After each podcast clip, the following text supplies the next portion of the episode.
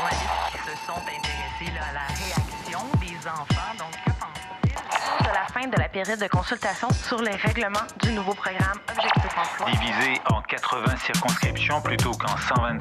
Devant la commission de l'aménagement du territoire de l'Assemblée nationale. du Québec, des régions parfois très oubliées, surtout à l'information de proximité, une information souvent oubliée par les médias. C'est arrivé près de chez vous, la parole aux journalistes des coops de l'information. Bonjour tout le monde et bienvenue à C'est arrivé près de chez vous, donc une balado des coops de l'information. Je me présente, Michael Bergeron, chroniqueur à la tribune, en remplacement de Valérie Gaudreau, qui sera bien, euh, qui sera de retour la semaine prochaine. Aujourd'hui, avec mes collègues, on va parler de hockey, de TIC, de santé, d'immigration, de la Lettonie et de l'Ontario. Et donc, avec mes collègues que je vous présente, tout d'abord, euh, Émilie Pelletier du droit à Gatineau, Ottawa. Bonjour, Émilie. Bonjour, hi! On a Marc-Antoine Côté du quotidien Saguenay. Salut, Michael. Michael Lalancette du Soleil à Québec. Allô? Sébastien euh, Lajoie de la Tribune à Sherbrooke. Salut, Michael. Thomas Laberge du Bureau d'impact à la colline parlementaire. Bonjour tout le monde. Cynthia Laflamme de la Voix de l'Est à Granby. Salutations. Et Gabriel Delille du Nouvelliste à Trois-Rivières. Oui, bonjour, Michael. Alors, merci à vous tous et toutes d'être là et bonne émission tout le monde. C'est arrivé près de chez vous. La parole aux journalistes des coops de l'information.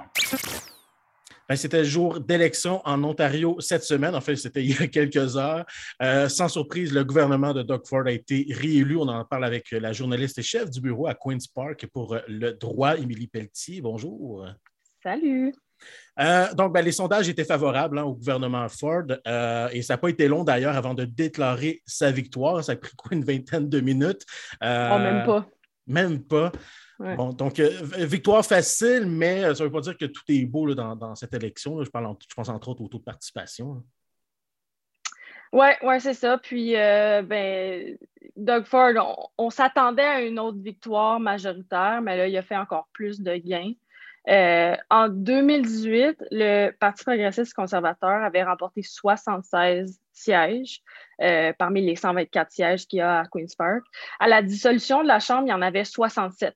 Donc, euh, parce que oui, en quatre ans, il en a perdu beaucoup des, des députés. Il avait perdu aussi en, en popularité.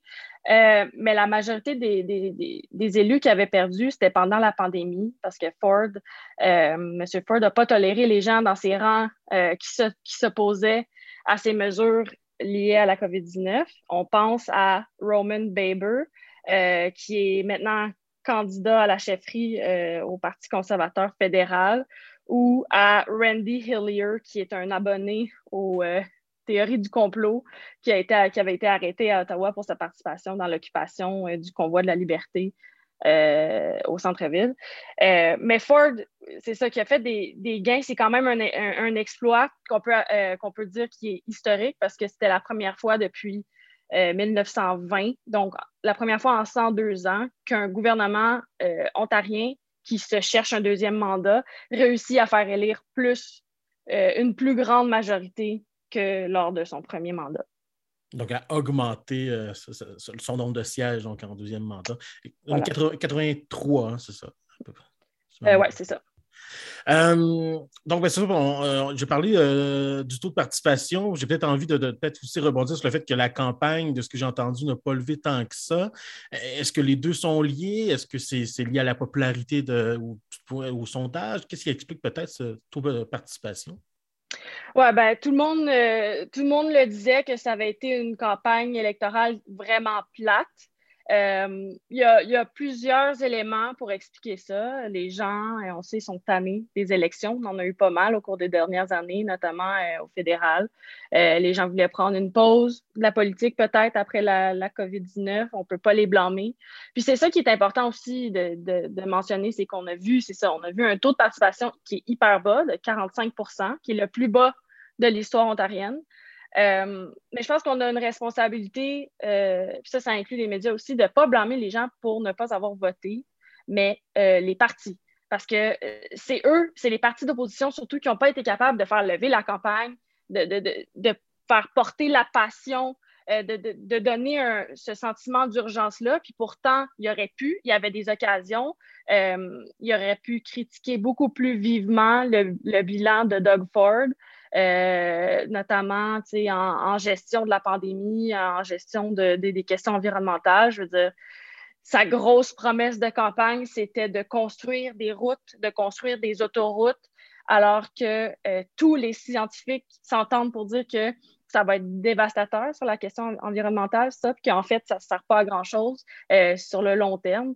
Euh, alors là, ça, c'était une occasion ratée vraiment des, des partis d'opposition. Puis, on peut dire aussi que ça n'a pas aidé que Doug Ford a évité les médias pendant sa campagne euh, a fait très peu campagne aussi comparativement à ses adversaires. Euh, donc, c'est ça. On s'est dit, ben, si on laisse les partis d'opposition se faire euh, un combat de coq, ben, entre eux, ben, nous, on va s'en sortir indemne. mais clairement, c'est pas ça, hein, la démocratie, de ne pas vouloir faire face au public. Mais c'est ce qui les a probablement porté à la victoire. Oui, c'est une stratégie un, peu poche quand même. Euh, mais donc, ça servirait quand même contre les, partis d'opposition parce que le NPD n'a pas fait de gain, enfin, il en a même perdu. Le, Parti libéral demeure encore, enfin, il n'est même pas reconnu comme un parti euh, officiel et les chefs, finalement, ont démissionné, donc euh, leur stratégie n'a pas fonctionné non plus. C'est ça. C'était une grosse, c'était une grosse soirée pour, pour les partis d'opposition euh, c'est ça. Donc, euh, on, a, on, a, vu, ouais, c'était très émotif aussi, hein, surtout du côté du NPD. Là, on a la, chef Andrea Horvath euh, qui essayait de se faire élire comme première ministre ontarienne depuis 13 ans. mais voilà. Voilà, elle a essayé. On va lui donner ça. Euh, peut-être un coup d'œil sur les régions francophones, parce qu'il y a quand même eu plusieurs politiques qui ont soulevé euh, des oppositions euh, dans les communautés francophones. Puis on pense entre autres à Amanda Simard, qui, qui avait d'ailleurs démissionné, hein, en tout cas du moins qui avait quitté le, parti. Mais pourtant, des échos que j'ai eus, les francophones appuyaient Doug Ford pendant cette campagne? Pas tout à ben fait. oui et non, c'est ça. On a eu, OK, on a eu, c'est fascinant. Euh, de, ma perspective, c'est fascinant. On a eu des départs majeurs dans la francophonie ontarienne hier soir aux mains des conservateurs. Euh, Simard, euh, oui, qui a perdu son siège. Bon, mais ça, ça prouve que dans la région de l'Est ontarien, qui est Glengarry Prescott Russell, qui est deux tiers francophone. Donc, quand tu vas dans Glengarry Prescott Russell, qui est d'ailleurs entre Ottawa et Montréal, pour vous situer, les gens, il y a beaucoup de gens qui ne parlent pas anglais, puis les gens sont majoritairement francophones ben, on savait en 2018 qu'il avait élu Amanda Simard comme conservatrice. Puis là, on a comme la confirmation que c'est vraiment un, conservateur qui voulait élire. Euh, on, se souvient que c'est ça, en 2018, c'était les, couleurs conservatrices qu'elle avait claqué la porte quand Doug Ford avait fait des, coupes importantes en francophonie. Euh, elle avait passé un peu de temps comme indépendante, ensuite avait rejoint le côté libéral. Euh, donc, c'est ça, c'est en partie, on peut dire, grâce à la décision de Mme Simard de quitter le, Parti conservateur pour dénoncer les coupes en francophonie que le Parti conservateur a compris l'importance des questions francophones. Euh, on, Madame, Madame Simard, il y en a beaucoup qui la surnomment encore l'héroïne des Franco-Ontariens. Euh, donc, j'imagine que ça, ça a joué beaucoup à encourager les conservateurs à porter plus attention aux francophones. Euh, mais il y a aussi une question intéressante dans le nord de l'Ontario. On a Gilles Bisson, qui est un néo-démocrate à Timmins. Euh, lui, c'était un pilier du NPD qui a perdu son siège hier soir. Euh, c'était le néo-démocrate qui, était élu depuis le plus longtemps dans ce comté-là, qui est un château fort du NPD. Euh, mais il faut dire que la campagne de M. Bisson avait été retardée un peu parce qu'en avril, il a, souffert d'un infarctus, euh, avait dû être opéré d'urgence. Euh, puis là, hier soir, ben, il a annoncé sa retraite. mais il faut dire aussi qu'autour de ces deux régions-là que je viens de vous mentionner, on garde quand même une certaine stabilité parce qu'à Ottawa, on a les francophones rouges, libéraux, Lucille Collard, Stephen Blais qui gardent leur poste. Dans le Nord, même chose, NPD, Frangilina, Guy Bourgoin, qui eux aussi ont, réussi à se faire euh, réélire. Fait qu'on verra si euh, ces apprentissages du Parti conservateur vont rester pour le prochain mandat et les prochaines politiques. On verra. Émilie Pelletier, chef du bureau de Queen's Park pour le droit, merci. Merci. L'information. Les journalistes. La parole aux journalistes des coops de l'information. Eh on a beaucoup parlé de la pénurie de main-d'œuvre dans le système de santé, puis l'épuisement du euh, personnel. Et à Chicoutimi, justement, une démission accompagnée d'une dénonciation des conditions de travail a beaucoup fait parler. On en parle avec le journaliste du quotidien Marc-Antoine Côté. Bonjour Marc-Antoine. Salut Michael. Donc, euh, changement d'horaire qui a été la goutte qui a fait déborder le vase, comme on dit, euh, et une auxiliaire en santé et services sociaux, donc, a dénoncé en fait l'ensemble des conditions de travail qu'elle avait dans un CLSC. Oui, c'est une histoire qui a beaucoup fait réagir chez nous. En fait, c'est euh, Mélanie, Mélanie Maltais, c'est une mère de 42 ans. Elle, ça faisait 23 ans qu'elle était, comme tu le dis, auxiliaire en santé et services sociaux, 16 ans particulièrement euh, au CLSC de Chicoutimi. Euh, ce n'est pas un travail facile, elle est la première à, l'admettre, tant au niveau des conditions sur place que des, conditions que lui impose son, son employeur. Euh, elle passait sur beaucoup de choses, par-dessus beaucoup de choses ces dernières années, euh, entre autres en 16 ans au CLSC. Elle me racontait qu'elle n'a jamais eu une semaine de vacances l'été en même temps que, son fils.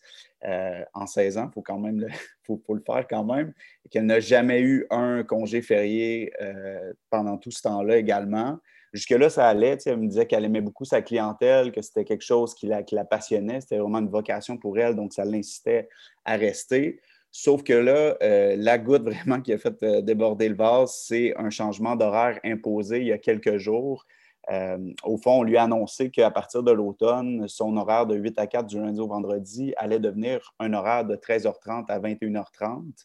Et c'était sans appel, sans droit de regard, c'était ça, puis il fallait s'arranger avec ça. donc, ça l'a un peu déstabilisé. Elle comme je disais tantôt, elle a un enfant. Donc, elle a une vie familiale que ça, vient un peu euh, bouleverser, avec laquelle c'est dur de conjuguer un horaire comme ça. Donc, euh, elle, a, elle, a, tâché de voir euh, qu'est-ce qu'elle avait comme recours. Elle en a discuté avec son syndicat. Puis, ce qu'on lui a dit finalement, c'est qu'un horaire qui ne dépassait pas 21h45 dans la journée, ben, c'était toujours considéré comme un horaire de jour à 15 minutes près même si euh, on s'entend que finir à 21h45, euh, c'est rendu tard pas mal. Oh, il, euh, fait noir une bonne partie de l'année à ce temps-là. exact. Donc, c'est ça, elle n'avait pas de recours contre ça. fait que le, choix qu'elle avait, c'était la porte ou d'accepter ce, changement d'horaire-là. Puis, puis elle a pris la porte finalement. Elle a décidé de se, choisir elle, se choisir, de choisir sa famille. Puis il faut dire que ça s'ajoutait aussi à un espèce de, de, climat malsain qui régnait depuis un certain temps à son travail parce que cette espèce de, hiérarchie-là dans les vacances, euh, bon, il y en a qui sont là depuis 20 ans, qui, eux, ont leurs euh, trois semaines de vacances chaque été, alors que ceux qui sont là depuis 16 euh, ans, par exemple, comme elle, n'ont rien à part au printemps puis à l'automne. Donc, ça crée certaines, certaines tensions, même s'ils savent qu'elles sont conscientes que ça vient de l'employeur. Donc, elle a, pris la décision de, de, quitter, puis elle a publié, en fait, une, lettre ouverte, en fait, sa lettre de démission sur Facebook. Elle l'a affichée à son lieu de travail. Puis ça a fait, euh, ça a fait beaucoup réagir, disons, cette semaine. Mhm. Puis bon, elle a aussi euh, déploré le fait que quand elle a présenté sa situation à l'employeur, en fait, il n'y a pas eu d'écoute ou d'ouverture ou euh, de, même de voilà, une place à essayer de trouver une solution. Oui, c'est un peu ce qu'elle me disait qui, qui, est paradoxal, en fait, c'est que toutes ces années-là, on lui disait qu'elle était, entre guillemets, irremplaçable, au sens où euh, elle était comme pendant les journées fériées, avec elle qui pouvait travailler. Euh, puis ça, il faut préciser que ça, découle en fait d'une situation où elle est l'éternelle euh, dernière travailleuse qui, de, jour régulière, dans le sens qu'elle a eu son poste régulier il y a huit ans, puis l'organisation n'a jamais rouvert de poste depuis en huit ans. Donc, ce qui fait qu'elle est dernière, puis la première à devoir écoper quand il y a des, mesures comme ça.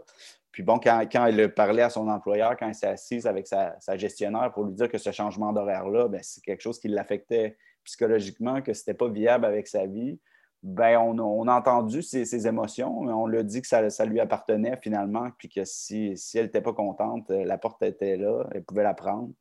Puis euh, c'est un peu la, réponse qu'elle a eue, puis c'est un peu ce qui lui a confirmé peut-être sa décision de, de partir. Au fond, elle ne se sentait pas valorisée. Euh, donc, euh, c'est ça. Elle a pris la porte euh, que, son employeur lui suggérait de prendre.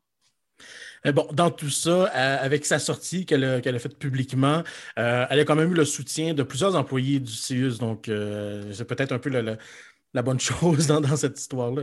Exactement. Elle me racontait que quand elle est allée porter, en fait, quand elle est allée donner sa lettre de démission, euh, elle a affiché sa lettre un petit peu partout sur les, sur les babillards de l'établissement.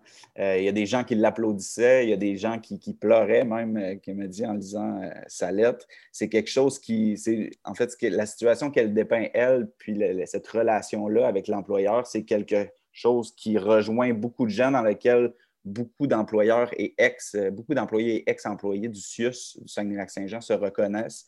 Autant euh, sur les médias sociaux, euh, le texte a été partagé des, centaines et des centaines de fois cette semaine. Des gens qui disaient Oui, moi aussi, j'ai vécu la même chose ou moi aussi, je vis la même chose.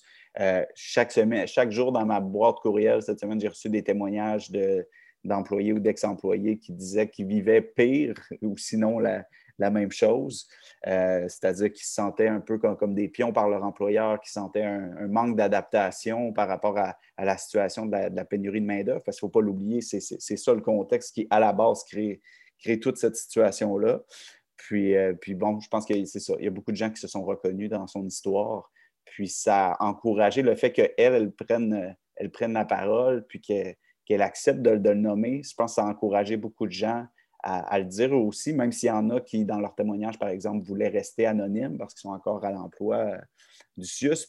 Puis, par exemple, pour Mélanie Maltais, qui, est auxiliaire en santé et services sociaux, il faut préciser que le, le, CIUS, c'est à peu près le poste euh, le mieux rémunéré qu'elle peut obtenir dans ce métier-là. Donc, c'est sûr que c'est une, décision qui peut être difficile pour certains de, vouloir quitter. Euh, mais c'est ça, elle, a choisi en fait les conditions avant l'argent au final. Et euh, peut-être en, terminant, Marc-Antoine, donc euh, j'imagine que le CIUS a fait une réaction euh, officielle quand même après tout ça. Oui, bien, le lendemain, le, le, CIUS a répondu. Une réponse peut-être un peu générique. Bon, on a dit que, chaque départ était un départ en trop pour l'organisation, qu'on tentait de s'adapter à la réalité. puis évidemment, ben, eux ont beaucoup mis de l'avant aussi la, le contexte de la pénurie de main-d'œuvre, comme je disais tantôt, c'est une situation qu'on ne peut pas dissocier de ce, contexte-là. En fait, si, elle n'est pas capable d'avoir de remplaçante l'été, euh, si elle est obligée d'être euh, redirigée vers un horaire de, journée, mais qui se finit à 21h, euh, à 21h30 en soirée, c'est parce qu'il n'y a personne pour la remplacer. Dans son poste, c'est quelque chose où il y a déjà peu de ressources. Et euh, je pense que c'est généralisé aussi, parce qu'on manque de, main-d'œuvre. Donc, euh, l'employeur a un peu rappelé ça. Il y a eu des discussions après sa sortie euh, entre le syndicat et les, dirigeants et on a finalement convenu que ce, changement d'horaire-là, pour lequel a démissionné Mme Maltais, allait être gelé pour l'instant. Il faudra voir qu'est-ce que ça veut dire à long terme puis comment ça, se traduira dans, les prochains mois. Mais pour l'instant, on a dit que c'était le statu quo. Puis bon, euh, le syndicat lui a rappelé aussi qu'il y avait une fatigue pandémique aussi au sein du personnel, qu'on était un peu essoufflé par les, derniers mois, alors que c'est sûr qu'on est, peut-être plus sensible à des, enjeux comme ça quand ça survient. Il a, c'est pour ça qu'en ce moment, il y a peut-être plus de gens qui sont portés à parler puis à dénoncer cette situation-là, puis à démissionner, comme dans le cas de Mme Maltais, quand ça devient insupportable. Oui, et j'ai l'impression que ce ne sera peut-être pas la dernière démission, du moins la, dernière euh, sortie concernant cet enjeu. Marc-Antoine Côté du quotidien, merci. Un gros merci. C'est arrivé près de chez vous, la parole aux journalistes de la coopérative de l'information. Bien, ce sont les séries euh, dans les, en fait, dans la LHJMQ, en fait, dans le hockey junior majeur. On a deux journalistes avec nous justement pour nous en parler. Michael Lalancette du Soleil, bonjour. Salut et Sébastien Lajoie de la Tribune. Bonjour. Salut. Euh, ben, on va commencer avec euh, les remparts euh, de Québec. Donc, les remparts qui se sont inclinés face aux cataractes de Shawinigan. Là, j'ai vu qu'il y avait de la bisbille encore autour de l'arbitrage. Qu'est-ce qu'on peut dire sur, cette, sur cette fin des remparts? Ben, c'est une fin en queue de poisson parce que les remparts de Québec avaient été l'équipe championne de la saison régulière. Donc, quand tu es champion, ben, tu as la pression de performer, tu as la pression de gagner. Puis, c'est les, remparts l'avaient, cette pression-là. Face à une bonne équipe de hockey, par exemple, parce que les Cataractes avaient terminé septième au classement général, mais ce n'était pas une équipe de septième place. Il y avait eu beaucoup de blessés tout au long de la saison. Alors, c'est comme si c'est venu brouiller un petit peu l'analyse qu'on en faisait. 20 points au classement euh, général dans la saison. Donc, euh, euh, il y a beaucoup de gens, dont moi, qui avaient prédit que les remparts gagnerait. Mais tu sais, moi, j'avais mis en cinq matchs parce que je me disais, c'est une série 3 de 5. Puis euh, les, gens de Shawinigan sont bruyants. Lorsqu'il y a eu des matchs là-bas dans les séries dans les dernières années, on a vu à quel point les, partisans des Cataractes étaient capables comme d'avoir une, une influence sur le, déroulement des matchs, donner beaucoup d'énergie aux joueurs. Puis c'est un peu ce qui est arrivé, sincèrement. Euh, les quatre sont venus, euh, sont venus chercher une victoire ici à Québec dans le deuxième match. Puis après ça, ben, euh, ils ont été capables, ils ont été résilients. C'est le plus beau qualificatif que je pourrais trouver à l'édition de cette année des Cataractes. Ils sont talentueux, sont bons, ils ont de l'expérience, mais sont résilients. dans le match numéro 4 qui était à Shawinigan, ils ont gagné le match après avoir tiré de l'arrière 2 à 1 dans le match. Ils ont gagné 3 à 2. Puis dans le dernier match, le match euh, numéro 5, deux jours plus tard, euh, les remparts avaient pris les devants 3 à 1 et ils ont perdu 5-3. Donc, tu sais, ça, devant 14-15 000 personnes ici au centre Vidéotron. Alors, ça, ça veut dire que les Cataractes étaient une équipe coriace à affronter. Puis euh, les, remparts, ils ont ils l'ont appris à la dure dans la série parce que, oui, tu parles de la controverse, c'est une pénalité avec une minute à faire en fin de rencontre, mais les gros canons des cataractes n'ont pas fait le travail contre les gros canons des euh, cataractes de Shawinigan. Puis, euh, ça fait en sorte qu'ils sont en vacances maintenant. Et euh, c'est sûr que c'était le bilan vendredi des joueurs des remparts. Puis, on sentait la déception. On sentait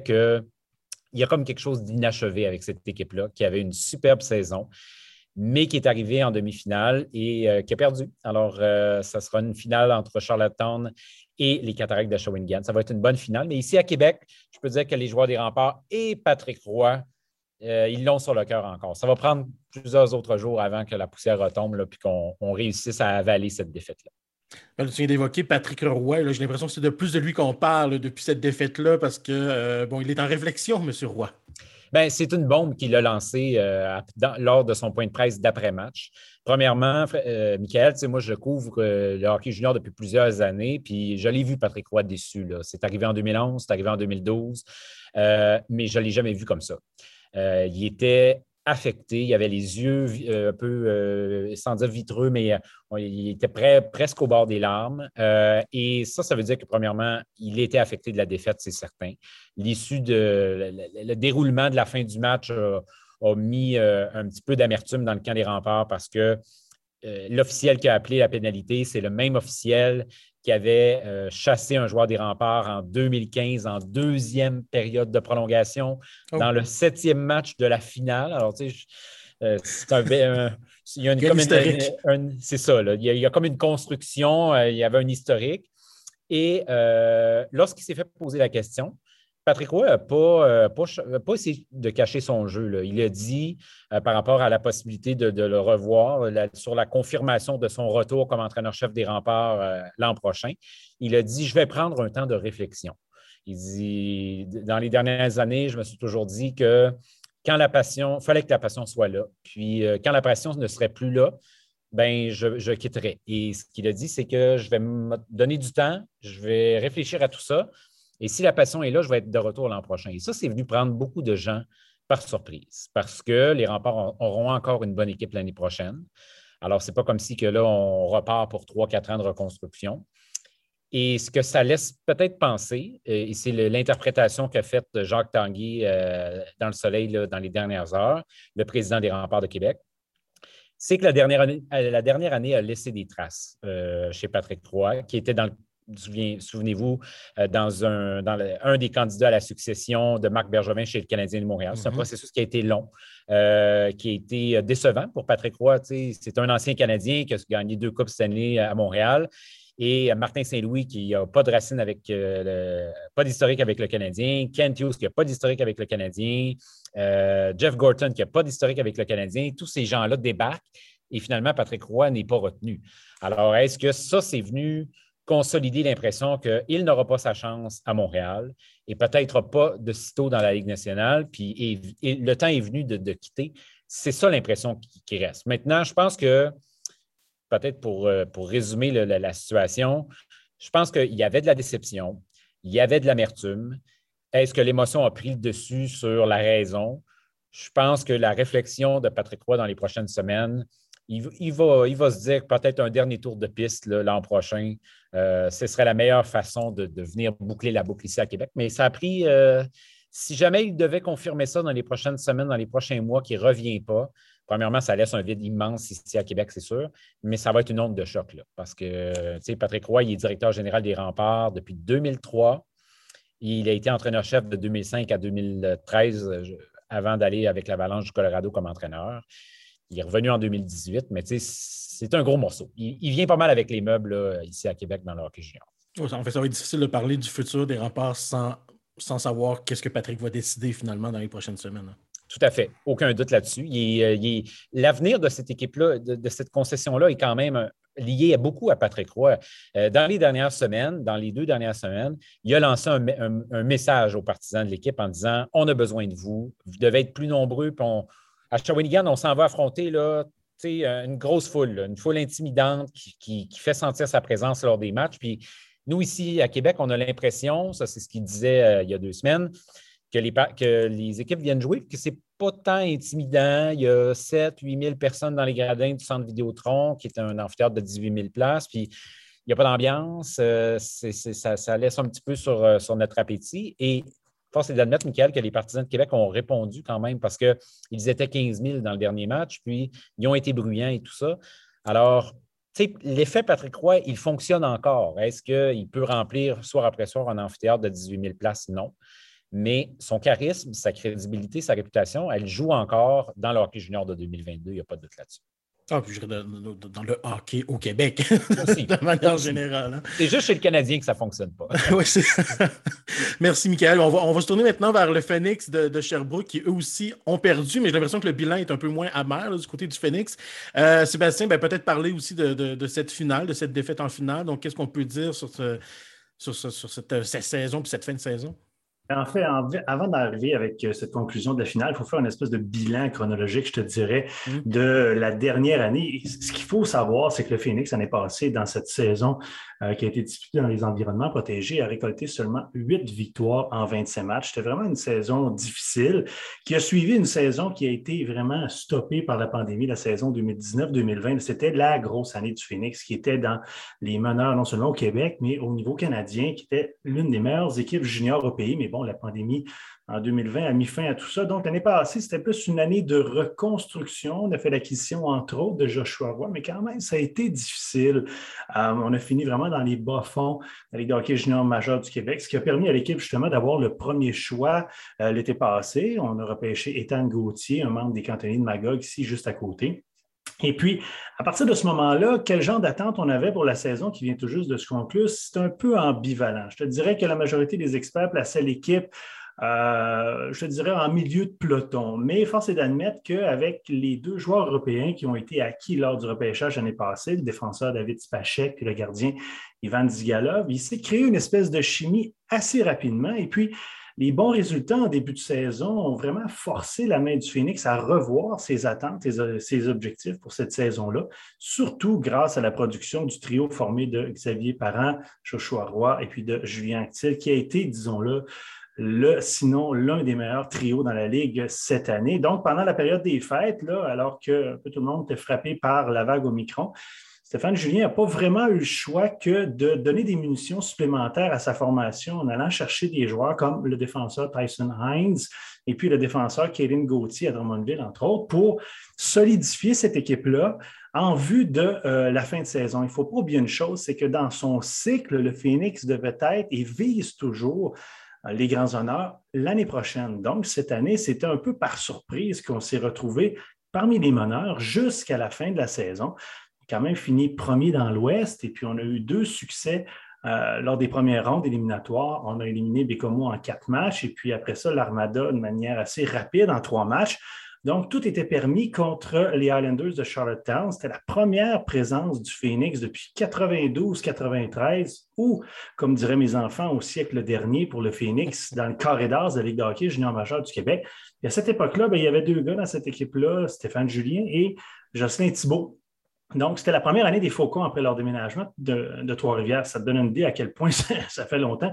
Donc, on avait une bonne équipe, une bonne chimie. On affrontait un club, surtout Charlottetown, qu'on avait battu deux fois en saison régulière, dont la deuxième fois au mois d'avril. Ça ne faisait pas si longtemps, une victoire de 6 à 2 là-bas. Sauf que cette équipe de Sherbrooke, formée en majorité de joueurs de 18 ans, bien, euh, qui avait à peu près, j'ai fait les calculs, une centaine de matchs éliminatoires de moins que l'équipe majoritairement composé de gars de 19 ans de Charlottetown. On a vu l'expérience, ça a joué dans cette série-là. Le premier match, Ça s'est terminé 7 à 2 pour Charlottetown. Ça a été vraiment l'un des pires matchs du Phoenix.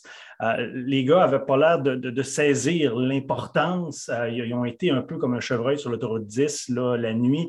On a été un peu, dans les premières minutes, saisis par l'ampleur de la situation. Ça s'est amélioré par la suite à un point tel que le Phoenix, le lendemain, a remporté une victoire en prolongation. Mais ici, à Sherbrooke, devant une, foule, une salle comble, euh, pour presque deux soirs de suite, on a senti les joueurs un peu nerveux, un peu jouer sur le bout du bâton, comme on dit. Euh, le premier match ici à Sherbrooke, le troisième, a été difficile, défaite de 3-2. Euh, après ça, bien, le lendemain, euh, alors qu'on faisait face à l'élimination, le club a disputé 20 ou peut-être même 30 minutes un peu ordinaires avant vraiment de se mettre en, match, en, marche en fin de match à la suite d'une punition majeure là, écopée par Xavier Simoneau de Charlottetown mais malheureusement, on est arrivé un peu à court. Quand même, c'est un bilan très positif de cette année où on n'attendait pas grand-chose du Phoenix. Maintenant, euh, on se tourne tous évidemment vers la saison prochaine, 2022-2023. Est-ce que le directeur général Stéphane Julien pourra apporter les correctifs nécessaires, faire les ajouts pour continuer à entourer cette formation-là qui a connu pas mal de succès cette année. Puis la grande question, c'est de savoir qu'est-ce qui va se passer avec Joshua Roy. Dans, depuis évidemment l'élimination du Phoenix, il a joint euh, l'organisation du Canadien qui l'avait repêché en cinquième ronde l'année passée. Il est avec le Rocket de Laval. Est-ce que l'an prochain, à 19 ans, il va jouer dans la Ligue nationale ou avec le Phoenix où il pourrait poursuivre son développement et continuer logiquement à amasser des points et à dominer? Ça va être ça la grande question parce que Roy a connu une saison fantastique. La, chimie qu'il a développée avec Parrain et Anctil était très belle à voir. Les, trois se complétaient à merveille. Et puis Roy s'est affiché comme l'un des meilleurs joueurs cette année, a terminé au, premier rang du classement pour euh, les pointeurs, même chose en séries éliminatoires. Donc, c'est vraiment de ce côté-là qu'on va regarder, mais en même temps, puisque Parent et Anctil ont quitté, c'était des joueurs de 20 ans, il falloir que Stéphane Julien fasse des acquisitions importantes afin d'entourer Roy pour l'année prochaine. Et comme sa banque de choix n'est pas tout à fait extraordinaire, il va falloir qu'il fasse quelques péripéties pour euh, pouvoir l'entourer euh, davantage. À la défensive et dans les buts, je pense que c'est encore très intéressant, notamment à la défensive. Mais c'est très positif comme bilan. Et puis, je te dirais que pour euh, c'est la première fois là, depuis la renaissance du, hockey junior à Sherbrooke en 2012 qu'on on sent la vibe. Il y a eu quelques rendez-vous manqués de, par le passé, entre autres par des, séquences de développement un peu laborieuses, ensuite la pandémie, mais là, on sent que la, roue a tourné, que le, Phoenix, euh, au grand plaisir des, propriétaires, euh, ça, va sans dire, qu'on est dans un cycle positif, mais il y a quand même des incertitudes pour l'année prochaine, dont la première, c'est Joshua Roy. En même temps, je te dirais de ce côté-là, c'est un produit du Canadien. Le Canadien qui est en reconstruction, on le sait, il va avoir le premier choix euh, du repêchage de la Ligue nationale de hockey dans quelques semaines. Est-ce que c'est la meilleure situation pour amener un choix de cinquième ronde comme ça dans l'organisation dès l'an prochain? Moi, je ne pense pas. Je ne crois pas que ce soit une, situation gagnante pour ce jeune-là. Tout intérêt à le laisser dans, le junior pour continuer à dominer, développer son leadership et puis euh, son attitude gagnante avant de le faire progresser. Mais encore là, hein, on ne sait jamais avec la Ligue nationale de hockey. Tout peut changer et très rapidement. Oui, puis j'imagine que le Phoenix aussi aimerait ça, pouvoir le garder l'année prochaine. Oui, c'est une euh, belle carte d'affaires, disons, pour attirer des, spectateurs, parce que comme Michael le disait tantôt, tu sais, un peu comme Patrick Roy avec son appel aux partisans, les deux dernières saisons n'ont pas été faciles pour les clubs juniors à cause de la pandémie. Euh, euh, ça a fait mal, évidemment, de ne pas pouvoir accueillir des gens dans les estrades. Et puis, je te dirais que les goussets sont, sont un peu plus vide là, que euh, dans, les dernières années. Donc, si on est capable de revoir un joueur populaire et productif comme Roy sur la glace pour le Phoenix l'année prochaine, ça va être très important. En tout cas, moi, ce que je retiens aussi, c'est que le jeune roi, lui, intéresse le Canadien, mais le plus vieux roi, lui, euh, n'intéresse pas le Canadien. Sébastien Lajoie de la tribune, euh, Michael Lalancet du Soleil, merci. Merci. Merci. Vous aimez ce que vous entendez? De l'actualité locale de calibre mondial. Ça vous branche? Vous méritez le journalisme de qualité produit quotidiennement par les six coops de l'information. Le droit, le Nouvelliste, le quotidien, le Soleil, la Tribune et la Voix de l'Est. Visitez nos sites web et inscrivez-vous gratuitement à nos infolettres. Un rapport euh, sorti cette semaine de l'Institut du Québec dresse un portrait positif pour ce qui est de l'intégration économique des immigrants. On en parle avec notre journaliste politique à l'équipe d'Impact, euh, Thomas Laberge. Bonjour Thomas. Bonjour. Euh, donc, dans ce rapport, on peut lire que le Québec a encore de la difficulté, toutefois, là, à inciter les immigrants à s'installer en région. Oui, et le rapport est sans équivoque. Là. On dit que les sommes investis pour attirer et retenir les immigrants dans les régions du Québec n'ont pas porté leurs fruits. Eh bien, ça, ça freine le développement économique des régions parce qu'on le sait, il manque de la main-d'œuvre. Je vous donne quelques chiffres. Montréal, ça représente environ 50% de la population du Québec et c'est dans la ville où on accueille 85% euh, des immigrants, donc ça laisse seulement un 15% pour toutes les autres régions euh, du Québec. Et on le sait, c'est un problème depuis longtemps. Et le problème, c'est que c'est un peu un, cercle vicieux. Ce qu'on m'expliquait au fond, c'est que les immigrants ont tendance à aller là où il y a d'autres immigrants, évidemment, pour garder un certain réseau de contacts, et c'est bien normal. Donc, c'est difficile d'avoir une masse critique d'immigrants dans une région pour en attirer d'autres par la suite. Donc, si on n'a pas d'immigrants, on n'attire pas d'immigrants, puis voilà. Donc, c'est un peu un cercle. Euh, bon, les délais pour obtenir la résidence euh, permanente, il faut le dire, sont encore très longs. Oui, et c'est particulièrement le cas euh, au Québec. On dit qu'en moyenne, ça prend 37 mois pour obtenir sa résidence permanente dans la province, alors que dans le reste du Canada, on parle d'entre 6 et 28 mois. Euh, l'une des raisons qu'on me donnait, c'est en fait que les dossiers sont faits en version papier au Québec avant d'être envoyés au fédéral. Donc, évidemment, ça rallonge euh, les, délais en la matière. Euh, L'Institut du Québec propose notamment que le Québec négocie avec Ottawa plus de pouvoir en la matière, notamment pour ce qui est de la vérification des antécédents criminels au niveau de la sécurité, au niveau de la, santé. Donc, on pense que si Québec gérait cet aspect-là, ça pourrait accélérer donc la, l'arrivée des, des, en fait, leur obtention de la résidence permanente. Euh, parce qu'actuellement, un des problèmes, c'est que finalement, c'est comme si le Québec était en compétition avec les autres provinces. Un immigrant pourrait dire, ben, je vais essayer d'avoir ma résidence permanente dans une autre province parce que c'est plus rapide et donc ça peut rendre euh, plus difficile pour le Québec d'avoir euh, plus, de, plus de résidents permanents, notamment dans les régions du Québec. On t'a parlé justement de, comment dire, de répatrier en fait des, pouvoirs. Et mm. c'est un sujet qui a justement beaucoup fait parler à l'Assemblée nationale cette semaine. Oui, en fait, avant même que euh, l'étude sorte, euh, François Legault le dit, il veut un mandat fort afin de rapatrier plus de pouvoir en immigration euh, de la part du fédéral. Donc, c'est un sujet qui a été sur toutes les lèvres durant la, la semaine à l'Assemblée nationale, François Legault dit que si on n'a pas les pouvoirs, on va continuer d'avoir un déclin du français. Le Québec va devenir la Louisiane. Et ça fait beaucoup réagir euh, les partis d'opposition. Du côté du Parti libéral et de Québec solidaire, on accuse le gouvernement de, diviser en pointant les immigrants du doigt en disant qu'ils sont une menace finalement pour le, français, ce que les partis d'opposition, euh, du moins le PLQ et QS, euh. Euh, du côté du Parti québécois, on est dans une position un peu plus difficile parce que le Parti québécois, lui, est favorable aux, baisses des, seuils d'immigration, mais il affirme que finalement, François Legault n'a pas de rapport de force pour demander plus de pouvoir face au fédéral parce qu'il est n'est pas souverainiste. Donc, le PQ dit ben, si vous voulez plus de pouvoir, du moins si vous voulez un rapport de force, il faut faire la souveraineté du Québec. Comme ça, on aura tous les pouvoirs et pas seulement en immigration. Euh, d'ailleurs, le premier ministre euh, du Canada, Justin Trudeau, a déjà dit qu'il n'allait pas euh, accepter la demande de François Legault.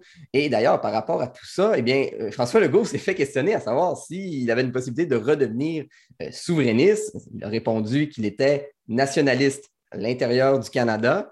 Et il y a une nouvelle toute récente qui risque d'alimenter des spéculations. On a appris que Bernard Drinville allait revenir en politique, et non pas au Parti québécois, mais à la CAQ. Et là, évidemment, le Parti libéral en a profité pour dire ben voilà, les, euh, les caquistes sont en fait des souverainistes euh, cachés, qui ne sont plus vraiment cachés parce que maintenant, ils recrutent, ils recrutent des anciens, euh, des anciens péquistes. Donc, Bernard Drinville n'a pas encore commenté cette, sortie, mais ça va être intéressant de voir aussi comment il va se positionner sur la question. Oui, ben, en même temps, ce n'est pas, le, pas le seul ancien péquiste du côté de la CAQ, mais bon, il va sûrement répondre lui aussi qu'il est maintenant fier d'être dans un Canada uni ou quelque chose comme ça. oui, c'est ça. c'est la CAQ finalement qui représente la, meilleure posture euh, nationaliste, c'est-à-dire essayer d'avoir le plus de, gains pour le Québec à l'intérieur du, euh, du, Canada. Thomas Laberge du Bureau d'Impact, merci. Je vous en prie, au revoir. C'est arrivé près de chez vous, la parole aux journalistes des coops de l'information. Ben, je vais commencer le, prochain sujet à faire une petite confidence. Moi, depuis que je suis devenu estrien, j'ai peur des tiques parce que je n'avais pas à m'inquiéter de ça avant quand je restais ailleurs au Québec. Et on va justement parler des tiques avec la collègue de la Voix de l'Est, Cynthia Laflamme. Bonjour, Cynthia. Salut, Michael. Et moi-même, étant coureuse et euh, adepte de vélo de montagne, j'avoue que ça fait partie de mes anxiétés. bon, ben, justement, on sait, les tiques hein, sont, associés à la maladie de Lyme. Euh, puis bon, ça, se promène beaucoup dans le sud du Québec. C'est transmis par la tique à pattes noires. Euh, mais les tiques peuvent aussi transmettre une autre maladie, l'anaplasmose. Euh, c'est relativement nouveau dans les cantons de l'Est, mais de plus en plus de personnes l'attrapent après une seule piqûre de tique. c'est ce qu'a révélé d'ailleurs notre collègue Jean-François Guillet dans La Voix de l'Est. Cynthia, peut-être nous expliquer c'est quoi ça, l'anaplasmose? Oui, c'est un mot un peu euh, qu'on connaît pas, en fait, qui. Euh, l'anaplasmose a certaines similitudes avec la maladie de Lyme, à l'exception que vous n'aurez pas euh, la fameuse cible autour de l'endroit où vous avez été mordu. La, cible en question, c'est un indice et non pas une certitude que la tique était infectée à la Lyme et qu'elle vous a transmis la fameuse bactérie qui vous rend malade. Euh, donc, le patient euh, qui peut développer une petite hépatite sur son foie, avoir des nausées, des vomissements, de la diarrhée. Et les similitudes avec la maladie de Lyme sont la fièvre, les maux de tête, les douleurs musculaires. L'an dernier, l'Institut de la santé euh, national de la santé publique du Québec avait recensé les premiers cas d'anaplasmose en Estrie, principalement à Bromont, ça peut te rassurer, Michael, euh, qui est l'épicentre de la maladie de Lyme, et maintenant aussi euh, celui de l'anaplasmose. En 2021, il y a donc 25 cas recensés d'anaplasmose, dont 16 qui résidaient à Bromont la santé publique constate que c'est préoccupant parce qu'on se souvient que la maladie de Lyme avait commencé tranquillement comme ça. Puis au fait, euh, on a eu les plus récentes données du nombre de cas de maladie de Lyme en 2021. 387 cas en Estrie, principalement autour de Bromont et Grimby. Ça peut être euh, très bénin comme ça peut être assez euh, handicapant. Oui, il y a des cas quand même assez graves vu qu'on n'arrive pas en plus à, aider. bon, au-delà de la maladie, il y a des gens et ton collègue, justement, a réussi à parler à deux personnes qui ont eu la, la maladie de Lyme et l'anaplasmose. Donc, comment ils ont vécu ça? C'est quoi leur témoignage? Ouais, ben dans le cas de Yann Yos, qui est un athlète qui forme des champions de vélo de montagne, il a attrapé la maladie de Lyme en premier lieu en 2018. Puis il a, subi les contre-coups pendant près d'un an. on parlait de gravité de la maladie. Lui, ça a été son cas. C'était moins connu à l'époque. Les médecins étaient peut-être moins alertes à détecter la maladie euh, rapidement. Donc, en 2021, il avait été un des 25 cas d'anaplasmose en Estrie. Quand il a été piqué, il n'en revenait pas. Normalement, il n'y a pas d'obstacle trop grand pour lui, mais une minuscule tique est venue à bout de toute son énergie. Quand il s'est finalement pointé à l'urgence, il raconte qu'il était mauve, il était à l'agonie.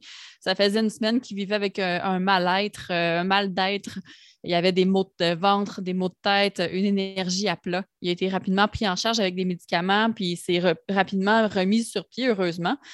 C'est drôle parce qu'il euh, m'a coaché, Yann News, euh, mercredi, dans un cours de groupe que je prends en vélo de montagne. Euh, il m'expliquait qu'il était particulièrement à risque d'être mordu par une tique parce qu'il est constamment sur le côté des sentiers pour entraîner ses athlètes. Puis en étant sur le côté, ben, il touche l'herbe, le feuillage, puis c'est là que la tique va, va, se trouver pour trouver un contact avec un autre. Les gens qui ont été infectés ont été mordus en forêt, oui, mais euh, certains ont été infectés, ont été piqués pendant l'entretien de son terrain, euh, en se promenant justement dans les, dans les herbes un peu longues. Donc, il faut être vigilant. Autre chose inquiétante, c'est que la tique peut transmettre la babésiose, un autre mot scientifique. C'est, euh, ça se transmet surtout aux animaux, mais c'est arrivé dans de rares occasions que ça attrapait, qu'un humain l'attrapait. C'est le cas de Réal Loiseau qui dit avoir eu la maladie de Lyme trois fois dans les cinq dernières années. Puis la plus récente piqûre, ben, il y a eu la maladie de Lyme, mais aussi l'anaplasmose et la babésiose. C'est triplement malchanceux. Il a dû être transporté en ambulance, même euh, à l'hôpital, tellement son état s'était détérioré rapidement. Euh, il a eu des sueurs, des maux de tête, a perdu connaissance deux fois en 24 heures, il a perdu 12 livres, il avait une voix éraillée. Bref, ça n'allait pas. Euh, il a été plusieurs jours sous investigation à l'hôpital à Coansville. Puis la babésiose n'a pas été confirmée par des tests, mais c'est ce qui a été supposé par les médecins. Contrairement à la maladie de Lyme et l'anaplasmose qui sont causées par des bactéries, la babésiose, elle, est engendrée par un parasite. Euh, puis les symptômes ressemblent à ceux de la grippe, puis nécessitent un traitement qui euh, ressemble à celui de la malaria. Rien de moins. Bon. Euh, déjà, la tique, ça va l'anxiété, Michael? ah, écoute, ça va super bien. Euh, J'allais euh, plonger dans un, de l'airboat après. Là. Euh, bon, déjà, la tique est assez répandue, hein, puis plusieurs personnes bon, disent en avoir trouvé sur eux, dans la fourrure de leurs chiens, etc. tu as parlé avec une chercheure, en fait, qui a fait un lien entre la pluie, l'humidité et les tiques? Oui, parce que les premières publications Facebook que j'ai vues, moi, sur le sujet cette année remontent déjà à plusieurs semaines. Des gens qui trouvaient des tiques en quantité phénoménale dans la fourrure de leur animal ou même sur eux. C'est que les tiques commencent à être actives autour de 4 degrés Celsius, mais qu'en plus, elles adorent l'humidité. L'humidité assure leur survie. Un été chaud et sec va être dommageable sur la population des tiques parce qu'elles vont s'assécher. Elles vont se rendre moins haut sur le feuillage, vont plutôt se nourrir sur les petites bêtes euh, comme euh, les souris, les écureuils. Comme ça, elles peuvent retourner rapidement au sol où c'est plus humide. C'est ce qu'a constaté la docteure Manisha Kulkarni qui pilote un projet avec l'Université d'Ottawa et des collègues. Donc, l'Est ontarien, c'est un secteur aussi affecté par la tique à pattes noires, euh, autant que Bromont pour le Québec. C'est l'épicentre en Ontario. Puis pour profiter le plus possible de l'humidité, la tique va rester près du sol. Et comme vous le savez, on a eu un printemps humide avec toute la pluie qui est tombée puis qui tombe encore. Donc, c'est un printemps vraiment, vraiment favorable à la tique et aux morsures sur les grands mammifères comme le chevreuil, les chiens, les humains, parce que la tique va oser se rendre plus haut sur le feuillage et l'herbe pour trouver son hôte. Puis si ça peut te rassurer, Michael, je peux te donner quelques petits conseils. Euh, donc, ça ne sert à rien de paniquer. Hein. La tique, généralement, en, général, ce n'est pas euh, la règle. Elle peut prendre du temps avant de s'attacher. Euh, elle va trouver, chercher le, meilleur endroit pour, pour se nourrir. Donc, ça va être les plis de coude, l'arrière de la tête là, à la ligne des cheveux, la ceinture, peut-être la. Bon, c'est pas ton cas pour les femmes, là où il y a l'élastique du soutien-gorge. Euh, donc, euh, c'est important quand on rentre de secouer nos vêtements, de se frotter la peau. Comme ça, si la tique est encore en train de se promener, mais on va s'en débarrasser avant de rentrer dans la maison. Euh, même chose avec les chiens, on les secoue avant de rentrer. On inspecte notre peau, notre animal aussi. On peut utiliser du DEET, du répulsif au DEET sur nos vêtements, sur notre peau. Puis si vous pouvez porter des vêtements longs et clairs, la, la, pâleur du vêtement va faire en sorte qu'on va voir la tique plus facilement parce que c'est très, très, très petit. Et euh, ben, c'est pas bien beau, mais les pantalons dans les bas, ça aide. Ah, de toute façon, qu'est-ce que la mode devant la santé? oui, c'est ça. Puis moi, ben, c'est ma dernière intervention au balado pour cette saison. Donc, je vous souhaite un bel été. Soyez prudents et vigilants avec les tiques. Ben, merci, Cynthia, pour toutes tes collaborations pendant cette saison. Bon été à toi aussi, Cynthia. Bon été. L'information des journalistes. La parole aux journalistes des coops de l'information. L'invasion de l'Ukraine par la Russie a remis l'OTAN au devant de la scène.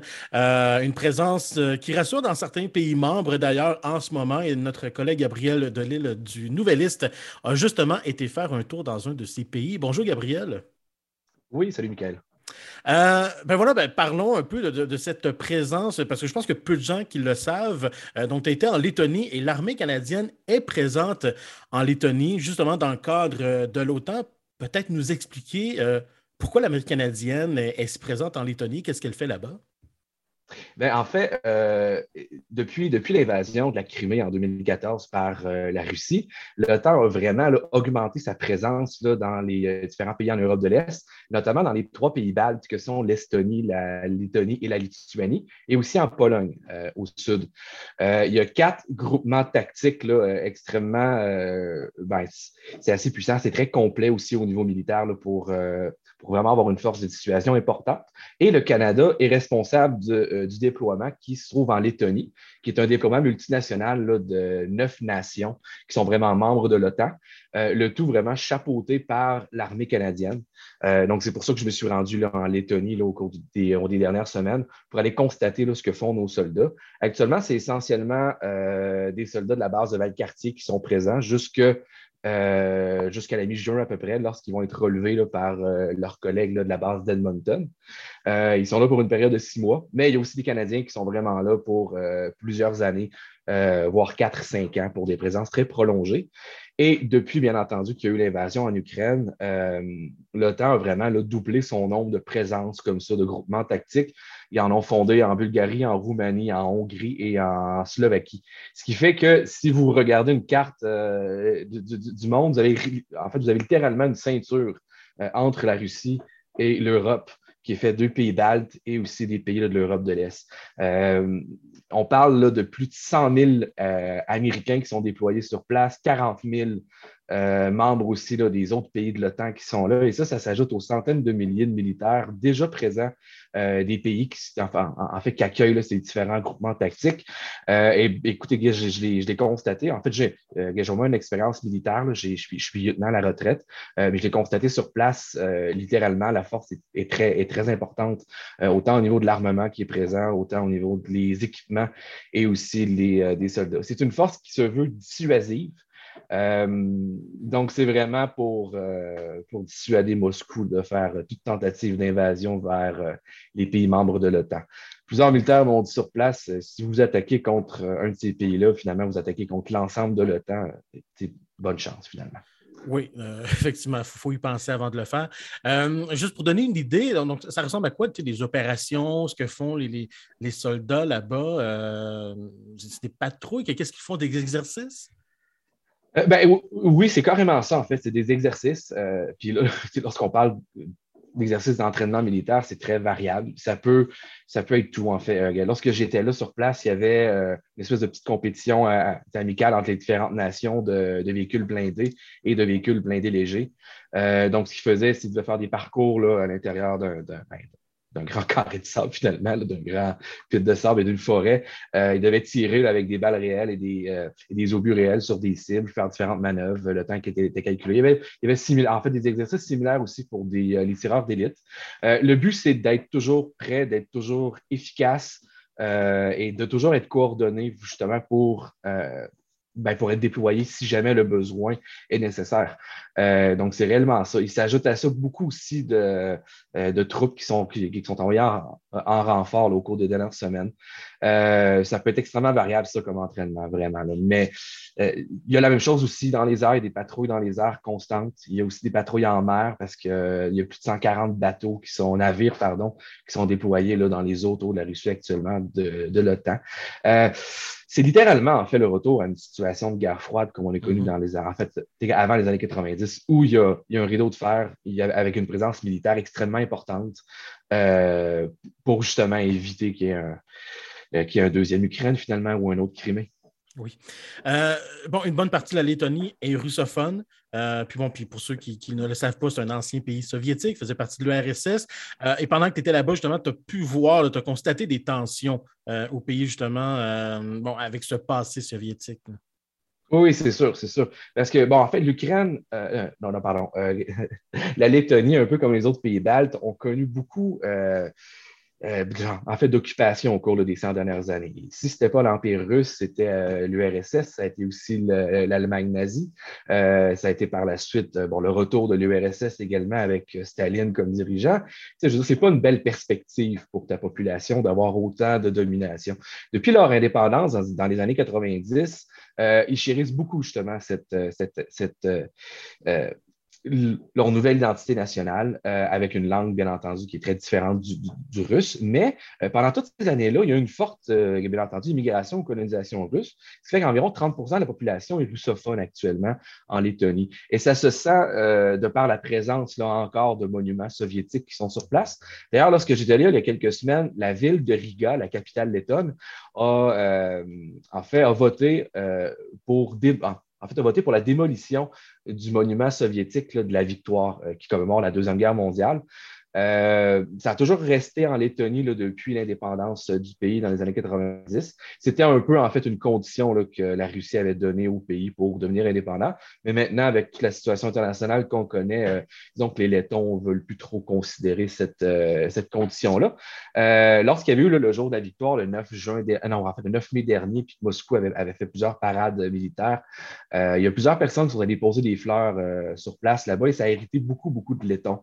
Et c'est là vraiment que la ville a décidé de démolir euh, en fait, le monument, ça va être fait dans les prochains mois. D'ailleurs, la semaine passée, il y avait une grosse manifestation. Environ 5000 personnes euh, des Lettons sont allées sur place pour dire qu'ils voulaient le plus rapidement possible la démolition euh, du monument soviétique, qui rappelle bien entendu l'occupation soviétique. Mhm. Puis d'ailleurs, bon, on peut voir dans tes reportages, il y a des photos où on voit beaucoup de drapeaux ukrainiens pour, pour appuyer aussi l'Ukraine.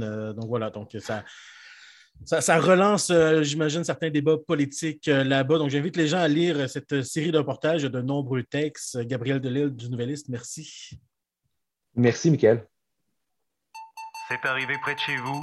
La parole aux journalistes de la coopérative de l'information. Ben, c'est ce qui complète euh, l'émission d'aujourd'hui. Merci à toute l'équipe euh, derrière pour l'organisation et l'enregistrement de l'émission. Merci à Valérie Gaudreau, qui, même si elle est absente, participe quand même. Euh, merci à Marlène Bordelot. Merci à Simon-Olivier Gagnon qui fait la technique.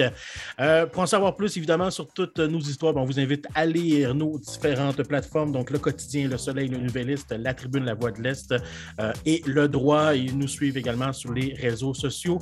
Ce balado est une coproduction entre les coops de l'information et Sequoia FM.